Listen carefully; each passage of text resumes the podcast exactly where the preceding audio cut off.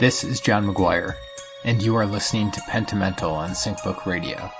Today, on episode number 19, we have joining us for a one-on-one conversation burlesque performer and actress Julie Atlas Muz, as well as another one-on-one dialogue with freak actor and disability rights activist Matt Fraser.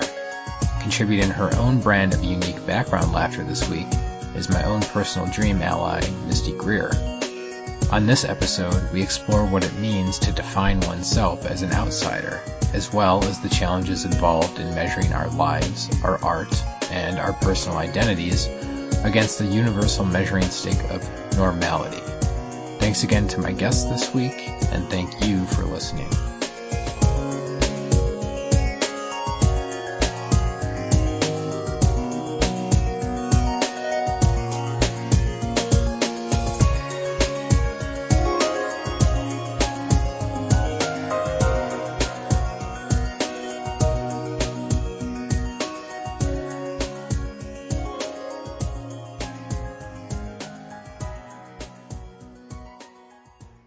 Joining me today on Pentamental is Julie Atlas Muz. Julie is a quasi-legendary burlesque performer and multidisciplinary performance artist hailing from New York City.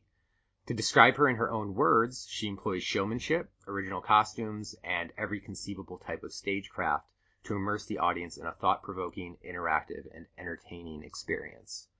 Amongst her many accomplishments on the stage, Julie might best be known for having won both the Miss Exotic World and Miss Coney Island pageants in the same year of 2006. So, with that said, Julie, thank you for being with me today. Thank you very much. So, it's such a pleasure to be here. Quasi legendary. Is that because I'm too young? Yes. You stated once that to be legendary means you have to be a certain age, and you're not there yet, so you're right in the middle. Thank you. You're welcome.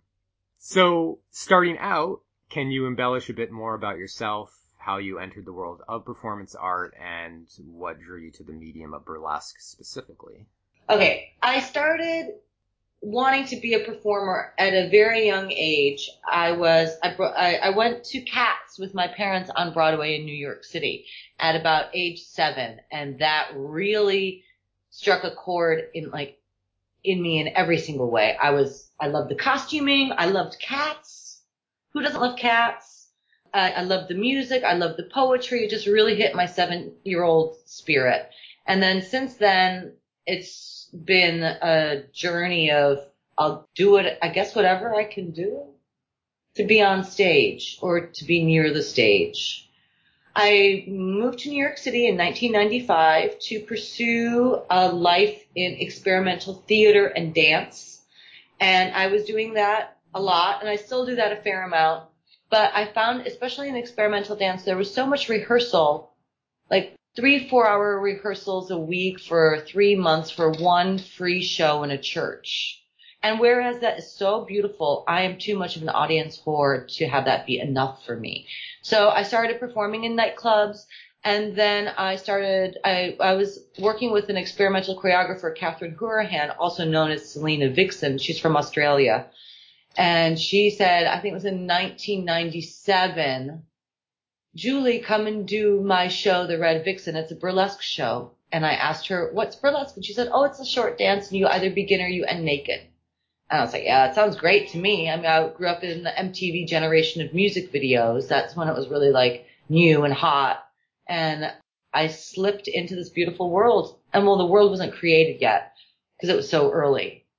As the world famous Bob says, at that time, you could fit all of New York City's burlesque dancers into two taxicabs. And uh, since then, the scene has grown and it's taken off and it's boom. Now you know it's huge. There's festivals all over the world. So getting into burlesque, did you quickly get a sense that you were part of what's considered the neo burlesque revival, or did you not really consider the larger dynamic of what was going on? Was it just fun? There wasn't dynamic of what was going on.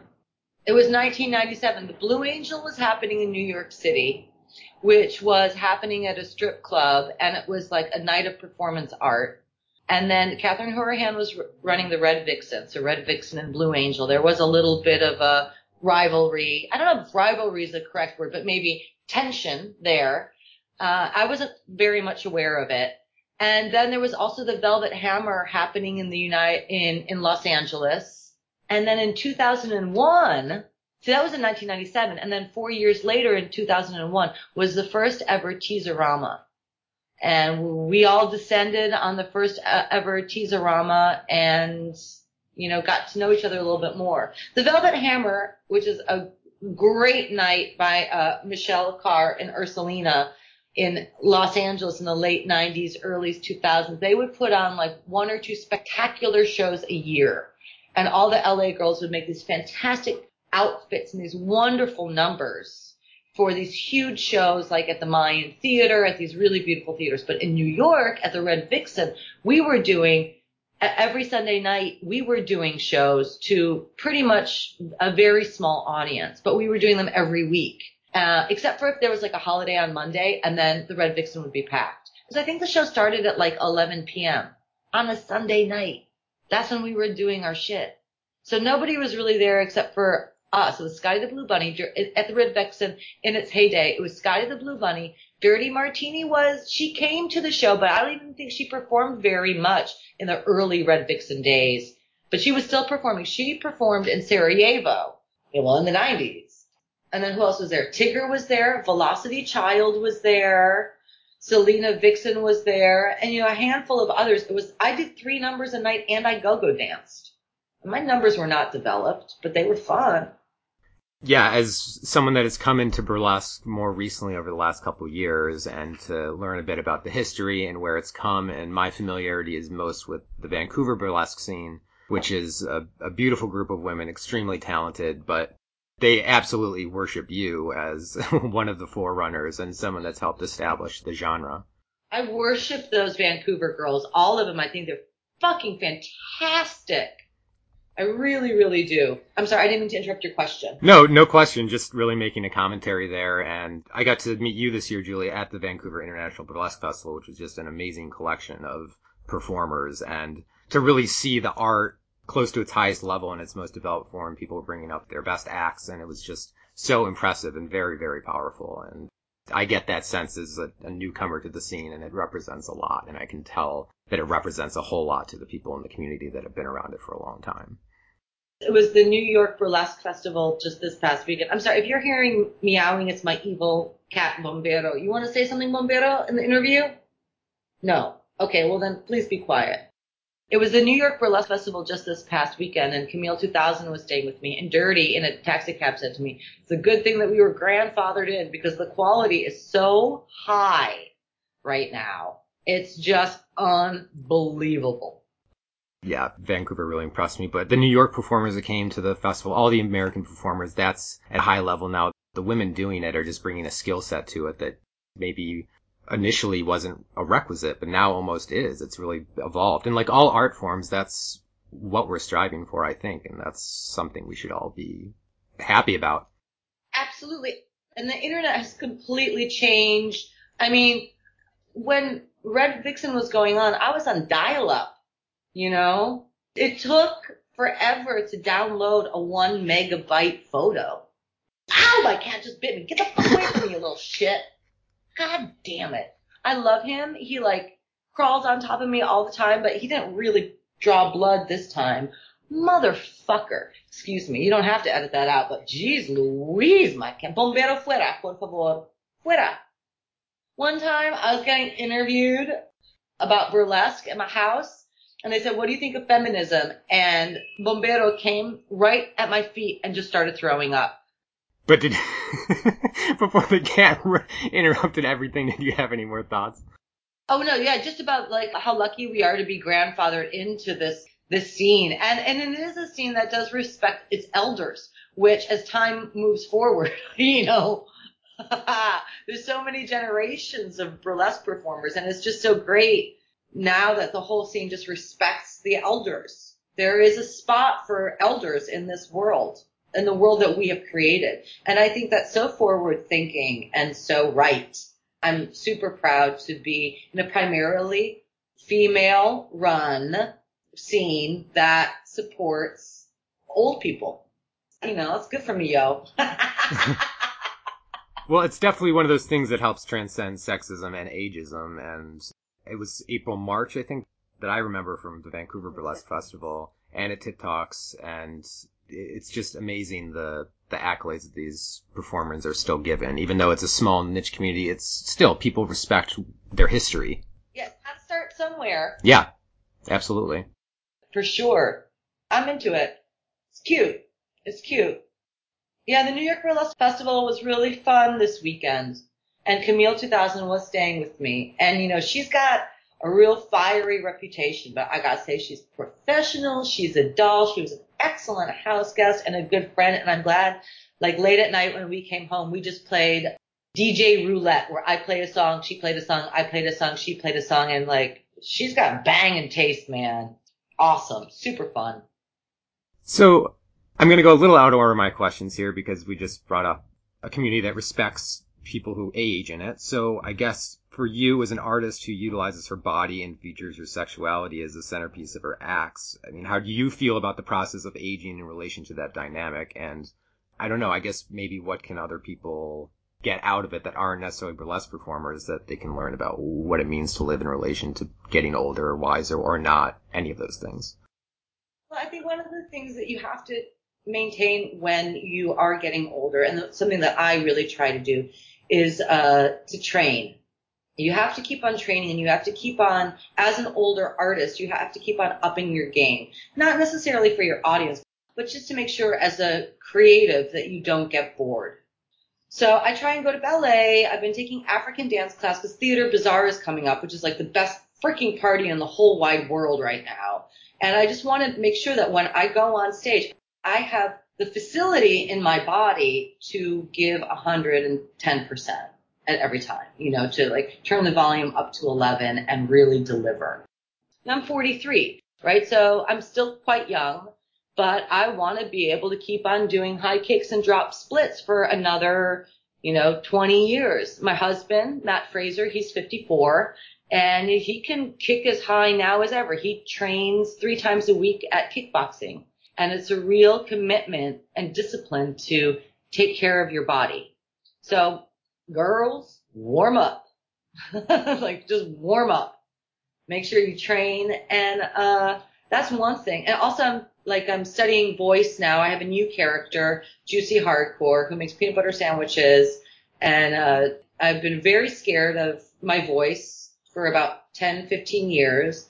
And then I've been doing more theater in the past five years. So I'm like, you know, Julie, time to work on your voice, time to develop that aspect of that avenue for possible creation. So that's really exciting. I have a new song that Matt rewrote the lyrics to talk to the animals. I'm super, I, I could do, I could sing for you. I just had a voice class for it today. But as for the, from the audience perspective about getting older and aging, I think that is really fantastic for like a 20 year old to look at 50 year old's body and think it's hot. I mean, I think it's wonderful. I think that you are hot or you're not. And it doesn't matter how old you are. And it doesn't matter what shape you're in. It doesn't matter your shoe size or your dress size. It doesn't matter if you can walk. It doesn't matter if you can see. If you have the full use of your limbs, your ability doesn't matter. You're either hot or you're not. And not being hot isn't a permanent state either. It's a mental state. So that's something to try and tap into. And for me, it helps defy that sort of consumerist mind virus where everything has a shelf life and everything is an object and we even project that onto human beings. It's just like by default, this is the fishbowl that we're swimming in and these things definitely program us and they program our relationships to people and how we think of them and how we think of ourselves. And to see ourselves more as like a timeless object not an object. I mean, much more, much more dynamic than that. And appreciating that process and appreciating yourself is more. I see that celebration in those sort of gestures and nods to the sexy qualities of being older or just the, if not sex, there's just like all other wonderful qualities of it. It's, true. You can actually get wiser and learn things as you grow older and experience does teach quite a bit if you have the filters to process those experiences and they don't turn you bitter or whatever. But anyway, so all those things I think are really programmed into the artwork itself that is beautiful. Yeah, but also like Matt and I do a show called The Freak and the Showgirl. uh, which we've toured all over the world, primarily in Australia and in Europe, not so much in the United States. Uh, it's an evening length cabaret, you know, disruptive comic cabaret. It's very fun. And at the end of the show, we do a mandatory audience participation part and we bring up audience members and we, we whittle them down to the two favorites and we do a beer drinking contest. And it's not a race. It's a style contest. It's like a beer orgy where we disrobe them. We, Matt and I are almost completely naked and we just slosh around with a six pack of beer and, you know, they spit in my butt. You know, it's a, it's a beer orgy. And I tell you, when we would pick the hot 20 year olds, they were so boring and consumed with their own insecurities. But when we pick some lady like celebrating her 55th birthday, it would be balls to the wall, cray cray. It was so much better. I gotta say, people look at these old people you know, young youngsters look at the 65 to 80 year old generation, and those people have, eh, you know, porn was really introduced then. That was sexual liberation. That was a lot of the women's movement. These people are radicals, and they lived through radical times. You know, lots of drugs, lots and lots and lots of drugs. So they have more experience. They are experienced, as Jimi Hendrix would say. Don't underestimate them. When you see a whole crowd of people at your show that got blue hair, get psyched. Get psyched. And I think we live in actually shockingly conservative times, as permissive as the culture is in ways. At the flip end of it, there's a lot of repression and young people in all kinds of ways. Yes, it's like we're given permission to explore sexuality, but at the flip side, it's like we're so traumatized in other ways and damaged that we can't really experience sex and love and enjoy those things in sort of a free and open way because we're so guarded. In my opinion, I think that's a millennial disease for sure. Yeah, I mean, everyone's recording everything right now. And that is, I mean, it's so insipid that it does really hinder people's sense of freedom and, and, wildness and wild spirit. So I, I do sometimes feel so sorry for this, you know, younger generation because they can't get away from what they've done. Everything's recorded. Yeah, memory can be a really fucked up thing that way, for sure. Yeah. Well, okay, so there's a couple launching off points, but real quick, I want to get into burlesque and what you do on the stage and elsewhere, and I want to explore it in a general way. But also, you, you brought up your husband Matt, and you alluded to your work you do together. But can you tell us a bit more about Matt Fraser and who he is, how you two met, and besides the work that you mentioned, what other sorts of stage productions do you do together? Sure. Uh, uh, Matt is my one and only true love. I met him in Coney Island. We were doing a show. We were both married to other people at the time. Marriages that were already waning when we met, but definitely us meeting, you know, was a catalyst for ending those marriages in a healthy but ended manner. and he introduced me in this really beautiful way, and I loved the way he smelled. And we did that one show, and then he went back off to England, and I went home to my apartment in New York City and I had a couple of dreams about him and I emailed him my dreams. This is when he was on dial up and then he said, Hey, you want to do a project? I've got these disability arts festivals. You know, I, would I'd like to collaborate. What do you have a proposal? And just right off the tip of my tongue, I said Beauty and the Beast. And that had a ring of truth to it for both of us. And we started doing, we started making Beauty and the Beast at these festivals, these disability arts festivals all, all over the world, like Zagreb, the Extravagant Bodies Festival. And hence, I kind of got into the fold of the whole disability art scene, which is freaking awesome. It's very developed in, in Europe and a lot of the artists there just have a, a very unique outsider perspective that is super smart and, and beautiful.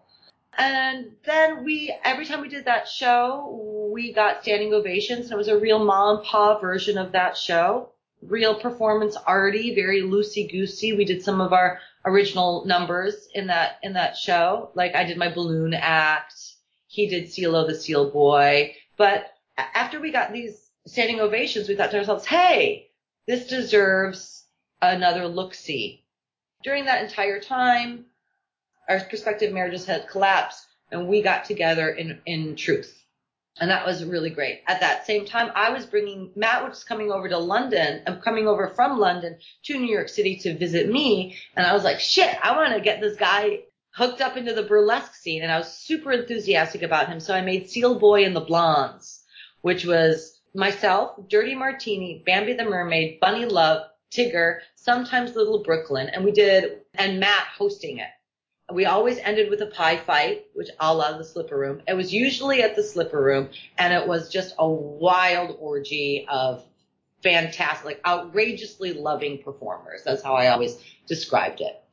And then everything just sort of snowballed. Matt and I got asked to do another festival, but we didn't want to do Beauty and the Beast, so we made up the Freak and the Showgirl. The Freak and the Showgirl will give you a blow to your solar plexus with comedy, oh, and threaten the nature of your libido, conjoining striptease, vaudeville, and then sideshow. You know, that is our opening number. Matt's really good at writing music.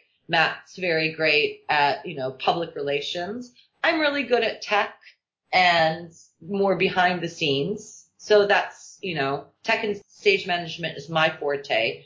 Lyrics, songwriting, and promotion is his forte. So we mesh very well in that department. And then, you know, we got married. We had all these wonderful things together. We have the Freak and the Showgirl as a show. Beauty and the Beast. We worked with Phelim McDermott and Improbable. Phelim McDermott was our director. We got uh, Arts Council England big old grant to flesh it out and make it a full blown scale production. Now we're going to be doing Beauty and the Beast at the Museum of Contemporary Art in Chicago from December 1st to December 11th, 2016. It's going to be a fucking great show. We toured it to Australia. I mean, this is a show that the set and the costumes and everything take up half of a trailer like a truck. So it's a, it's a big flagship show. That's our fancy pants show. And then we have our not so fancy pants shows. Recently, Matt has got his band, The Spasms, which includes Velvet Crayon, who's freaking fantastic, and Ken Ball. Those are all of the band members are somehow disabled, and then the backup singers are the partners. So it's Mel and myself. And soon, very soon, we'll be releasing our first video that Matt wrote and I directed, Radioactive Japanese Jellyfish. So look out for that because that's going to break the internet, yo. It's so fucking good. I'm psyched. Matt and I are both workaholics and we're constantly working. You know, on vacation, I'll be like, he'll be like, you know, relaxing and I'll be like doodling in my journal and then we'll say like ass freaks that's a great name for a show. And then, you know, we just did five years of Ass Freaks at, you know, the Coney Island Freak Show that had a huge following. After five years, I was like, that's it. But we are going to do the return of the Ass Freaks next year, I think, at Coney Island. It's back. Well, what I've seen of your Beauty and the Beast, nudity is a part of your performance art generally, and you definitely bring it into this and sexuality. And what were you trying to communicate with bringing the classical tale of Beauty and the Beast with these more risque or body themes? Well, you know, Beauty and the Beast typically, well, from our perspective currently, it's been sanitized by the Disney children's version, but originally it was more of an adult story. And there's two simultaneous stories going on in the fairy tale of Beauty and the Beast they, uh, that are both of self-acceptance. Most fairy tales have a female, like a young girl, on the verge of womanhood. There's not usually a mother present, sometimes a stepmother, and then there's a, usually a problem with the father. So the protagonist, the or beauty, she defies her father into her own adventure. And this happens to be a sexual adventure with the beast, right? She ends up falling in love and marrying the beast in all versions of the story. And the beast comes to a period of being able to accept love for who he is then truly becomes who he is on the inside. So those two stories were perfect for, you know, disability rights activist Matt Fraser, who's my husband, and feminist performance artist Julie Atlas Muz. And then we just took it back to the adult level and the story just resonated, didn't take it back to the adult level. We made it more adult because that's the kind of work that we were interested in at the time and are still, you know, mainly ensconced in mostly work in, you know, 18 plus. I mean, I do work all ages and I have taught urban youth theater just last year, but I do exist in a subculture of adult material. I found myself very recently reminded of that fact because I was invited to perform 20 minutes of new material at Kathy Weissaker's Sundays on Broadway, a modern dance experience, you know, from like six to eight, like a bunch of modern dancers share work and talk. So I was like, great, I'll try out my new character, Juicy Hardcore. I was first. There were 70 people in the, 70 people in the audience. 10 people left during my act. And I was like, oh, that's right. It's 6 p.m. Juicy Hardcore is adult. She should be happening at 10 p.m. I misjudged myself at that time. The punk rock defensiveness when people leave the audience is, yeah, then it's not a good show if nobody leaves. And that's true, kinda. But also, I really want to be loved by everybody. So I, I don't like it when people, well, I don't like it when I hit the mark correctly. And I, I missed the mark on that show. Oh well. And that is an aspect of being an artist if you're a true chameleon in a sense. I mean, you are trying to appeal to somebody, and if you're appealing, uh, appearing a certain time slot, that's for you to be aware of, and so on. And I guess some people are just going to be super stubborn about what they will and won't do, and if they don't like it, great. But some of us, yeah, we have that desire to have a relationship there, you know, and not turn people off. It's like, how can I turn people on while still getting a message across, but not necessarily taking it to a level where I might force them to go away and them never hear my voice. So. Yeah, and then to like see my name and be like, oh, I hate her, which you know, it's not, it, it, it does exist. You put yourself out there, you put yourself out there. So, yeah, we do exist in a bubble in the burlesque world, you know, and it's a beautiful bubble. I just re- was reminded very much of it on Sunday. I was like, oh shit. When I'm like, I'm opening the show, my lyrics for my opening song are very, if I could talk to the animals, just imagine it, chatting with the chimp and chimpanzee, I would stop resisting and let him do the fisting if I understood his talking was so sweet. I used to pork with the animals for the cameras from 1991 to 93, two years of squealing, but I never knew their feelings. I had to get out for my sanity. You know, like if you're talking about bestiality, and then you're going to make a peanut butter sandwich on your vagina to Wham's Careless Whisper, and there's a 16 year old in the audience and a three year old in the audience. The three year old, okay, you just turn your eyes during the peanut butter sandwich time. But everybody else, I did go up to people and say, I'm sorry, this is adult material. I wasn't aware. I wasn't I wasn't sensitive. I apologize. Yeah, when people walk out or you have have those sorts of experiences, it makes you realize that you are challenging senses of normality or good taste or whatever that means. And another thing I've heard you say is that a lot of what you're doing is about challenging normality. So this is again a broad question, so go wherever you want with it. But what is normality to you? Why does it need challenging? And how do you think art and what you do, your art specifically, accomplishes that? What is it doing?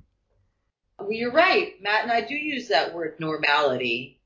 I guess I just thought it sounded good. Let me think on it for a second. I mean, I suppose I see normality as, it's hard to say, you know, because what's my normal? My normal is not at the same time as everybody else's normal. For example, today, Today, I have to be at work probably at 12:45 a.m. and then I'll probably get off of work around 3 a.m. That for me is normal. Me waking up at noon because I go to bed at 4 a.m. or 5 a.m. is normal. That's you know solid eight hours. 11 a.m. or noon is a normal time for me to wake up. And then I say maybe the majority of the world, at least the dominant part of the world wakes up for work at 9 or 10 a.m. So for me to have to get all my banking done before the banks close is a difficult thing to do. That's, I, I, I exist in a not normal subculture of the world. And I just think that that's already difficult enough. But then on top of it, to judge yourself because you don't fit into the confines of the dominant part of society, to judge yourself negatively for that is a trap. Just say, okay, well, then that means I have to prepare in a different way, but I can get it done. That is more freedom. Also, you know, freaks and sexy ladies uh, have been hand in hand through the, the test of time.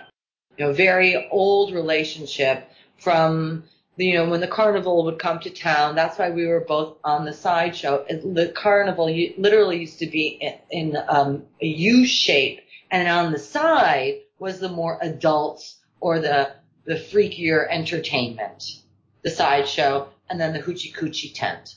So we've always been near each other. And for me, what's normal is at a festival, at like a disability arts festival, talking to a bunch of people who have very thick accents because of their disability. Or in a burlesque festival, me hanging out in a nightclub with a bunch of half naked ladies. Ladies wearing lingerie to work is normal for me. So I guess it's just not judging, not, ju- not judging that negatively. Does that make any sense? Oh yeah, it makes, it makes total sense. And I think that for me and what any artist does it, whatever they, their definition of normality is or whatever they see as normality in relation to themselves. We're trying to carve space for people to find some sort of safety or not escapism, but a space that they can explore different dynamics of themselves that ordinary culture doesn't allow for anymore. Um, in the same sense that I would say that burlesque and other things, like even what I do in the synchronicity community or so on, are extensions of carnival culture. And the carnival is a very old pagan tradition of people just breaking out of their repression, sometimes like swapping wives, doing all kinds of crazy shit, putting on their masks. You know, they put on their masks and their costumes to step outside themselves. And that is both what burlesque performers are doing, but they're also fully embodying what they want to work through and what they want to communicate. It's it's this beautiful synthesis. And so I think carnivals and you know it's it has this one cliche aspect in culture, but it's a very very very deep and things can look ridiculous but actually be extraordinarily meaningful and important for what I consider human evolution. Like humans, this is part of human evolution, these discussions and so on. We're a strange sort of animal, whatever we are. And these sorts of expressions of self and culture building and the conversations that constellate around them are what drive human evolution more than anything. Now that we have the conscious minds to sort of play with ideas like this, this is what we need to be doing. So I appreciate on a very, very deep level, whether that's delusional or not. I don't think so though. The history is as old as time, right? You know, they're the shamans, but then also there were the buffoons. And, you know, the buffoons could get away with telling the truth to the king and it would be either funny or disregarded or heard. But the buffoons who lived on the outskirts of society, on the outskirts of town, outside of the wall, came in and would put on shows for the king, and the king, the king would hear it. The the truth, the truth is the outsider saw it. Now, the clown entertains the king. He tells the king what the king wants to hear, but the buffoons do not. And I've always considered myself more of a buffoon or a bouffon and Matt as well. So that is something that, I mean, that can get us in trouble sometimes, even within our wonderfully accepted burlesque communities. You know, I, I did a, a number closing the Saturday night at the New York Burlesque Festival that I didn't prepare for very well, you know, where I just wore a Trump mask and I stripped to my favorite band right now, Heavy Load. Uh, they're a disabled band. Uh, their, their, their song Shut It and their drummer Michael doesn't even believe in 4-4. They're so fucking nonconformist. 4-4 doesn't even exist. So that was trying to, you know, that was speaking what was on my mind, what was on the truth. Did it necessarily go with the New York Burlesque Festival? Yeah, because it's New York Burlesque and it was old school. It was Blue Angel style. It was Red Vixen style. Is when we would throw something on stage and see how it went. I miss a little bit of that when everything is so polished. But, you know, hey, evolution, right? Well, and that's, I think, why you miss it, because evolution is spontaneous, and I mean, that's why I like my format, that it can be spontaneous and so on, and, and having a conversation recreates that. It represents a process that everyone can latch onto and appreciates at that just deep genetic biological level that you can't even understand is going on. Or you can understand it, but you can't really sense it. It's just, it's, it's amazing that way. And okay, trying to think where to go next. Do you read much Alan Moore, the guy that wrote Watchmen and Yeah. V for Vendetta? Yeah. So Alan Moore, he one of my favorite movies of all time is a short documentary. Well, not short. It's an hour and a half called The Mindscape of Alan Moore, and he's just talking and he's just talking and talking, and those are the most interesting to me, the people I want to hear, and letting them rant. And at one point, he talks about magic, the essence of what magic is, and you can have all sorts of naive perspectives on what magic is or isn't, and fit them into your life however you see fit. And sometimes, even if they're naive, they can be very helpful. But he defined magic as, hey, we're creating these moments where we're actually changing people's consciousness through symbolic expression and, and maybe changing minds for the better. And in that sense, we're all sort of doing our magic on stage. We're all magicians or illusionists in some sense. And it's just a question of, you know, are we doing it for, for good or bad or what is the intent that goes into it, right? So someone could be offended by your performance, but the intent is everything about liberation and human expression and like love and love for yourself. And, uh, and they're not necessarily seeing that all the time, but that is the intent and that's what the important thing is. And otherwise, you know, it can be used and abused in all sorts of ways. Like, I don't know, look at advertising. That's magic, only it's used in the other way, you know? So I appreciate magicians like you and Matt and other folks that are actually out there. It's real magic. It's performance art. It's life. It's, it's expressing who you are. That is what magic is. And so I, I tether these things together too. If we're going to tie in carnivals and, you know, magicians and illusion and all these things, it's, it's a crazy and cool constellation of ideas and themes that all fit together so well in my mind. Mm-hmm. Mm-hmm. Absolutely. Absolutely. I'm not a historian. Nor am I really like a proponent of reincarnation, but you can feel when you're mounted by a spirit and you can feel when the vibration is correct. And you can't hold on to that. You just have to allow it to happen.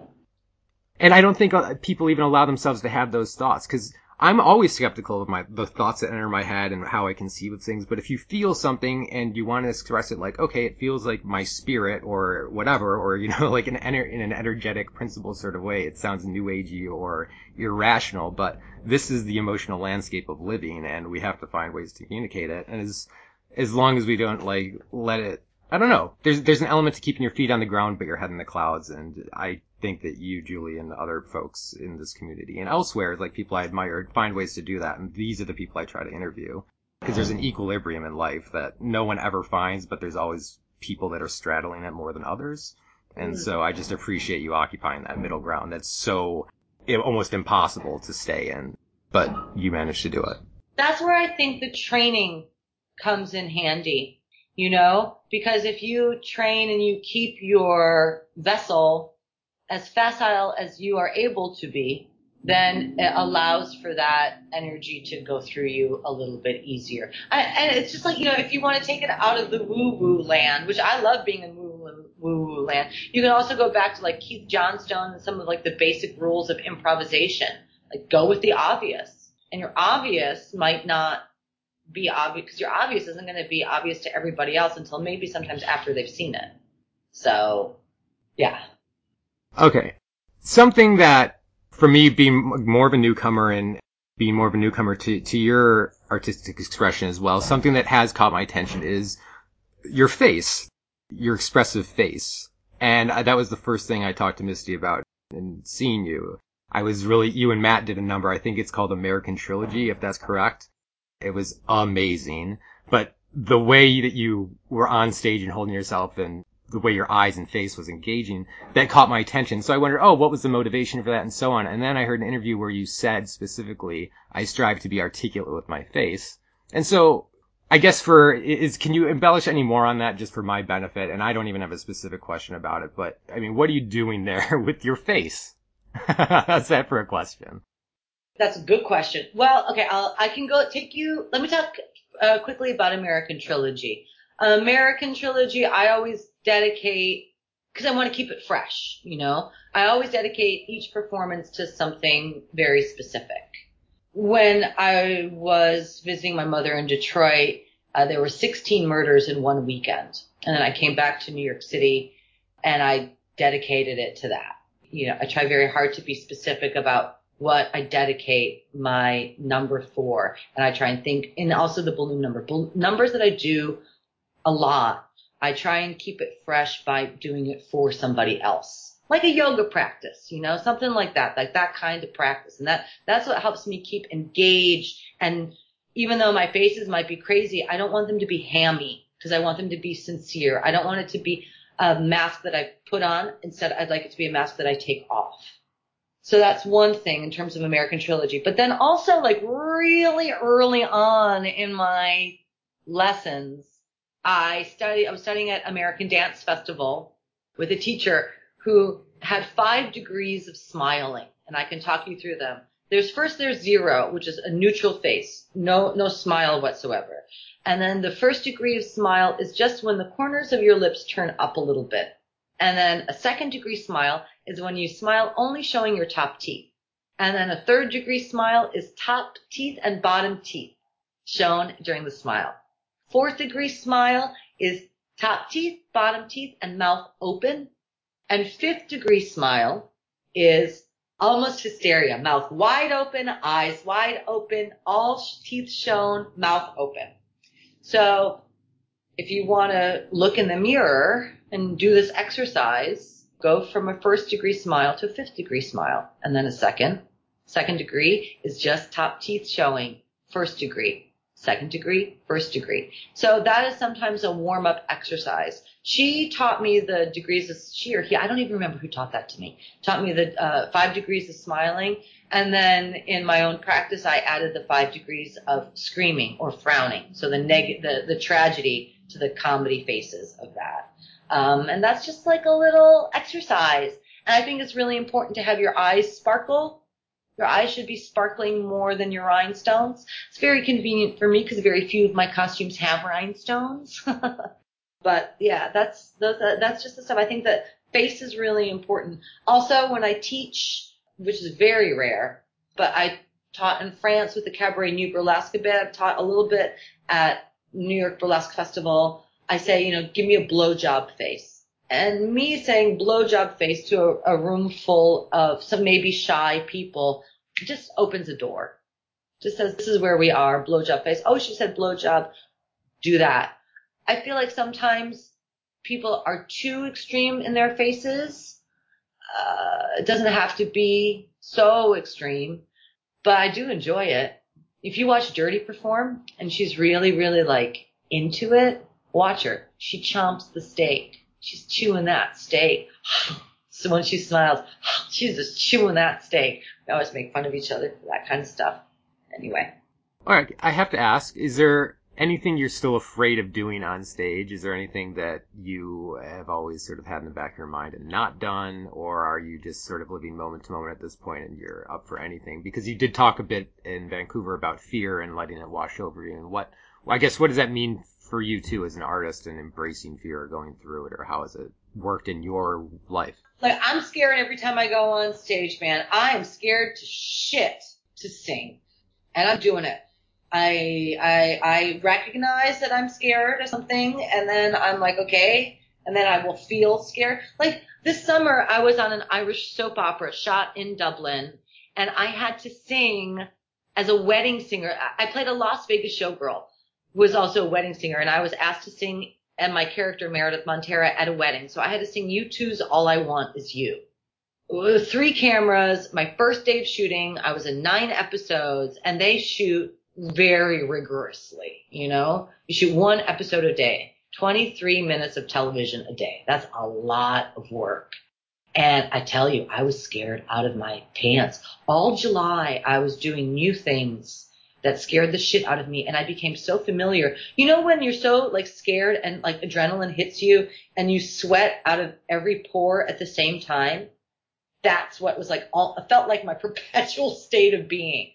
But you know, I'm not going to let it stop me. I'm not going to let fear paralyze me. I'm going to let it wash over me and I'm going to go through it. I've been performing for like 20 years, 20 years, yeah, almost 20 years as a burlesque performer and I still get nervous and scared as shit. Almost every time. Almost every time. But do it anyway. Well, Can you give people who have never seen your acts maybe what's your favorite performance or what what is your favorite act? My personally my favorite one I've seen is The Hand. The Hand is one of the funniest things I've ever seen. And of course your bubble is incredible, but what is most near and dear to your heart? Ooh, lordy, that's really. Uh, I really like doing juicy hardcore right now because I talk and I sing with her. I'm also making two new acts for Theatre Bizarre. Oh, that one I'm really excited about. I'm doing Ghost Town, and I'm going to be working with two puppets, and that's going to be real. That's really something fun. Um, but my favorite performance, I, I really can't say, is probably the one that I'm about to do or the one, no, not the one that I've just done because I always grade myself after a show. And so it depends on how I perform. I don't know what my favorite one to do, but I guess I could describe something. What do you, do you want me to describe something? The hand, you know, I'm so bad at describing my own work. I will tell you that. Like, you know, the hand, I am a girl lost in the woods and Screaming Jay Hawkins music, I Put a Spell on You, is playing. And I'm wandering around, very happy. I see the audience. I say, hello, audience. And then as I turn around, the audience sees behind my back a disembodied, bloodied hand that then taps me on the shoulder, says hello, and then I freak out. As I freak out because this disgusting disembodied hand is, you know, touching me, it takes off my skirt and then I freak out even more until that hand hypnotizes me and puts me to sleep. Then proceeding to take off my clothes. And then when it thrusts its fisting fist into my nether regions, I wake up. And then I see that this hand is in my JJ and I pull it out and I wrestle with it until the hand itself is successful in strangling me to death. Haha, it's a great act. like, this is what happens when you masturbate. oh, God. Oh, my God.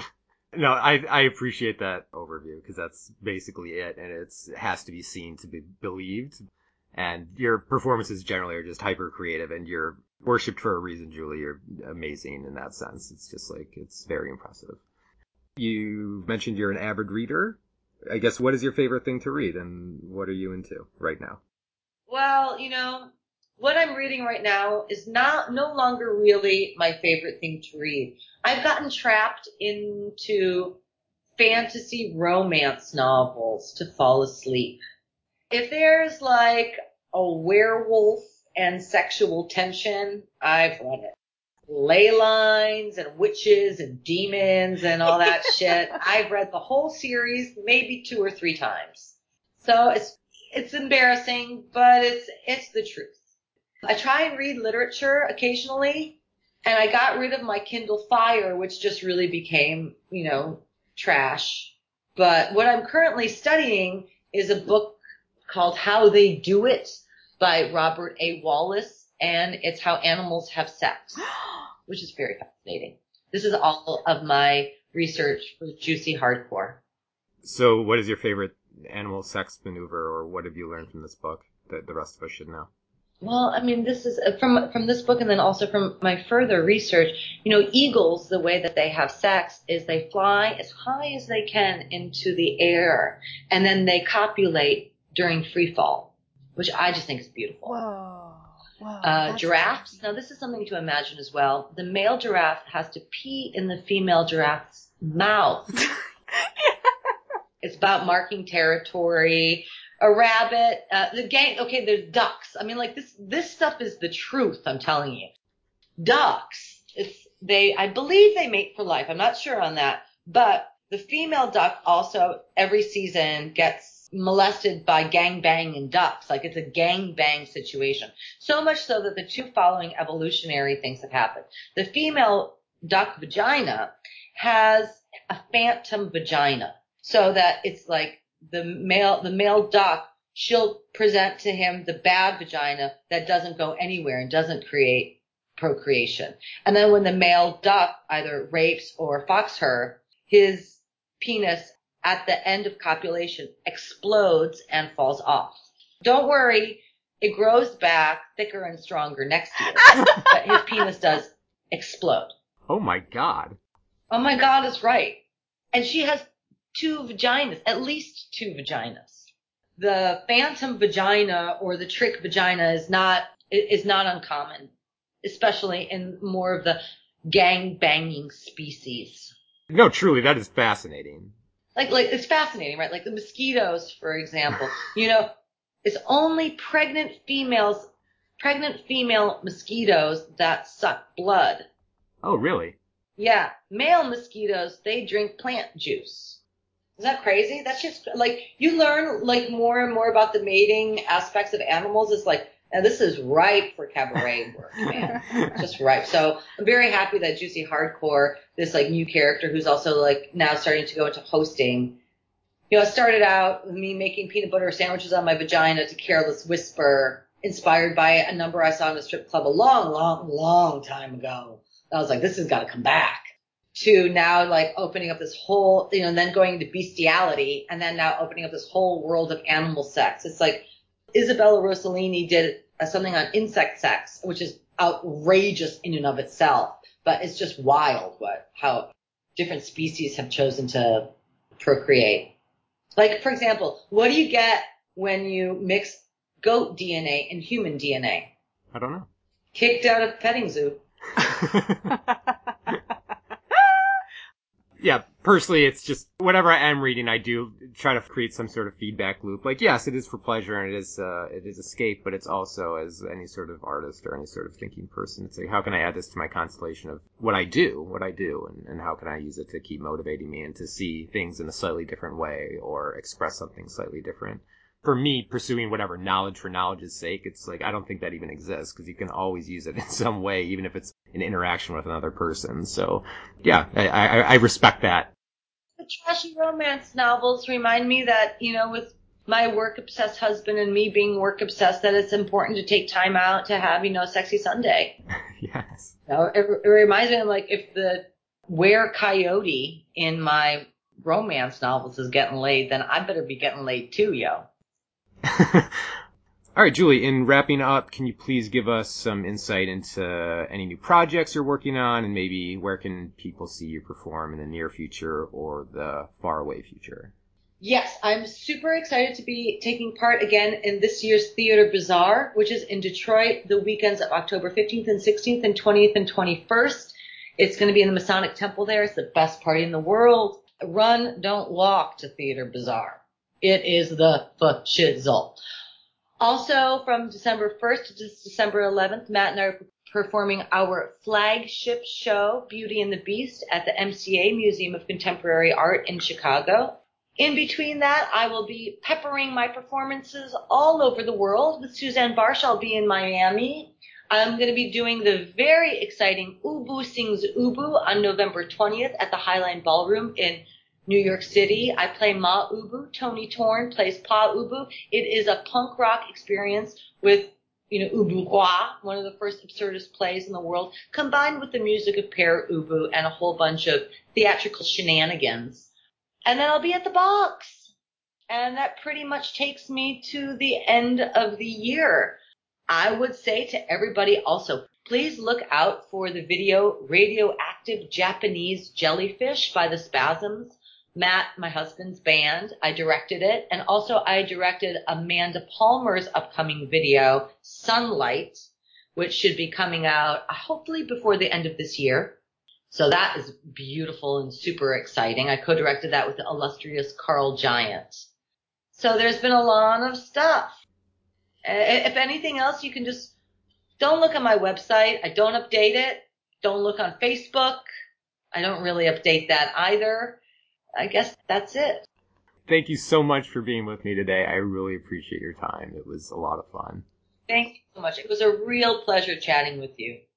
Thank you for listening to this broadcast from Syncbook Radio. If you enjoyed this episode, there's so much more content waiting for you at thesyncbook.com. Our newest episodes are always free and members get access to our full archive of over 600 hours. You'll find all of this as well as our books and videos at thesyncbook.com.